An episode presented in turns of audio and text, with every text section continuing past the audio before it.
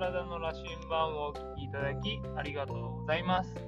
愛知県で理学療法士、スポーツトレーナーとして活動している岩瀬義明です。え今日はですね、えー、少し私が苦手なビジネスで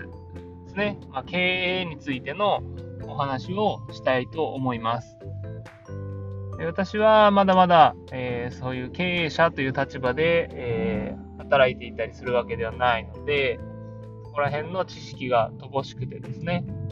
えー、今日話す内容も、まあ、聞く人からしたら当たり前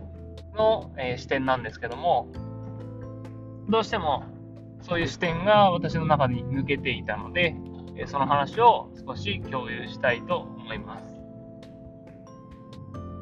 え例えば自分たちがサービス、私たち理学療法士やスポーツトレーナーっていうのは、物を売る仕事ではなく、サービスを提供する仕事になります。で、じゃあそのサービスの金額をどうするか。えー、理学療法士であれば、医療保険や介護保険によって、え報酬が決められているので、国が決めた報酬によって従います。けど、スポーツトレーナーとかであれば、え自分の価値ですね、を金額にするので、えー、1つの1回のサポートにつき、まあ、3000円いただきますとか、1回のサポートで10万円いただきますとか、もっといただくかもしれないですけど、っていうふうに自分の価値をですね、えー、金額にして、えー、お金をいただいています。で自分たちで、えー、金額を決めれるっていうのは、すごく、えいいことというか、まだいいんですけども、ただ、その価値を高く見積もりすぎるとですね、えー、周りの人はそれを利用してくれなかったりとかですね、するというリスクもありますし、逆に金額を安く設定しすぎるとですね、なかなか自分が食べていくのが難しいという、それだけ数をこなさなきゃいけなくなるので、えー、大変になります。例えば、えー、1回のサポートにつき、えー、2万円もらっているとしましょう。でも、ある人は、えー、1回のサポートにつき5000円だったとします。そうすると、その人が2万円稼ぐには、余分に4つサポートしないと2万円は稼げないですよね。お小遣い程度で、えー、やっているサポートだったら、えー、何回の5000円だろうが、えー、1万円だろうが、え、いいのかもしれないですけど、じゃあそれで生活をしていくってなると、1ヶ月に30万稼ぐにはどうしたらいいのかとか、っていうふうに考えていかなきゃいけないわけです。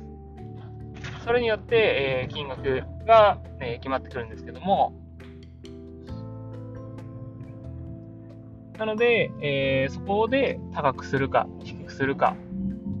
っていう調整をうまくして自分の時間と契約の数っていうのをこ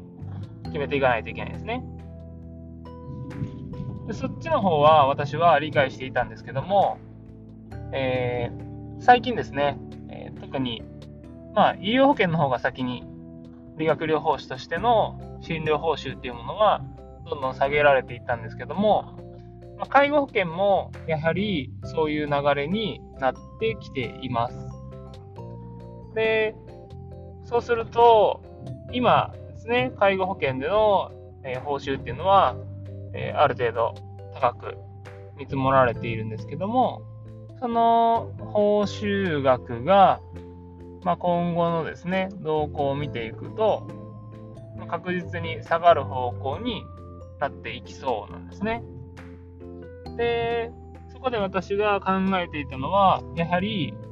理学療法士によるリハビリの価値とかですね、そういうものをもっと数値化して、えー、リハビリには価値があるものだというふうにして、えー、自分たちの、えー、価値を高めて、え報酬を維持する、もしくは上げていくっていうところが、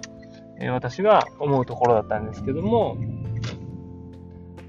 もちろんそれで、え維持できればいいで、その選択肢が間違っているわけではないと思いますが、え報酬が下がってきている。でもその中で会社としては、売り上げを、売り上げというか、えー、収入、収益をですね、維持していかないと、社員を守っていけないわけなんですよ。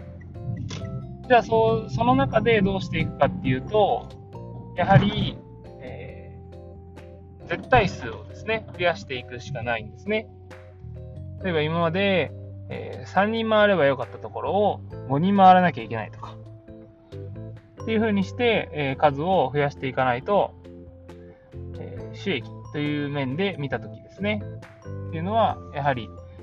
こう、厳しくなってくるので、もちろんそれで、えー、社員の給料をですね、えー、絶対数、収益が下がっていて、絶対数も、えー、変わってないのに、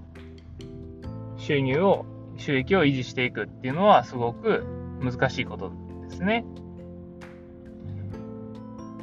なので、えー、まず、その金額ですね、を下げられたときは、金額というか報酬が下がってきたときっていうのは、数をこなせるようにっていうのは一つ大事な視点だなっていうのを改めて認識しました。もちろん、リハビリっていう、えー、私たちの職種において、回数を増やすっていうことが、え本当にいいことなのかどうかっていう問題はありますが、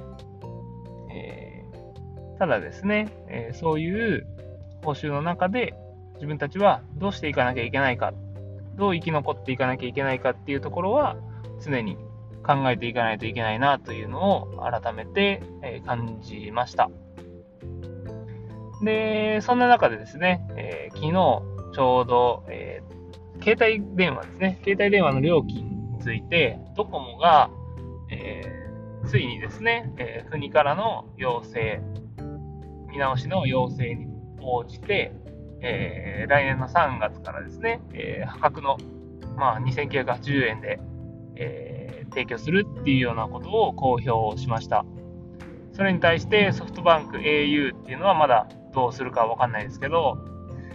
携帯電話の世界でも、えー、国からですね、もっと料金を下げろ、下げろというふうに言われているので、その国からの圧、圧って言っていいんですかね、に対して、やはり下げるっていうことは、その社員に対して売り上げを維持していくために、どうしていくのかなと。そこで顧客がつかめなかった場合、どれだけのえー、リスクがあるのかとか、っていうのもいろいろあるので、なかなかその他の他社がですね、えー、ソフトバンク au っていうのは、Y モバイルや UQ モバイルの金額よりも、ドコモが公表した金額は安かったので、この辺がこうどうなってくるのかなっていうのは、今の、えー、私たちの理学療法士が置かれている状況に対しても同じようなことが言えるなと思ったので、えー、他の業種のですね、動向を見ながら、えー、私たちが取っていくべき行動っていうのは、ぜひ参考にさせてもらいたいなと思っています。えこういう経営の話っていうのは、あんまり普段したことがないんですけど、え、昨日ですね、ちょっとそういう話をする場があったので、えー、こう、あれですね、こう、私からしたら、私、私からしたら、こういうことでもすごい大きな気づきだったので、本当に経営について学んでいる人は、多分こんなの鼻で笑うような内容だと思うんですけども、もし経営という立場で、え、物事を考えたことがない、ま、社員の方とかがですね、この話を聞いたら、何か少しでも、えー、自分たちの置かれている立場とかっていうのをこう考えるきっかけになってもらえたらなと思って、えー、共有させていただきました。というわけでですね、今日は、えー、珍しくちょっとビジネスの話をさせていただきいただいたので、え何かですね、皆さんの参考になったり、えまあ、あのそうですね、私に対して何かアドバイスとかいただけたらすごく嬉しいです。今日もお聴きいただきありがとうございました。ではまた。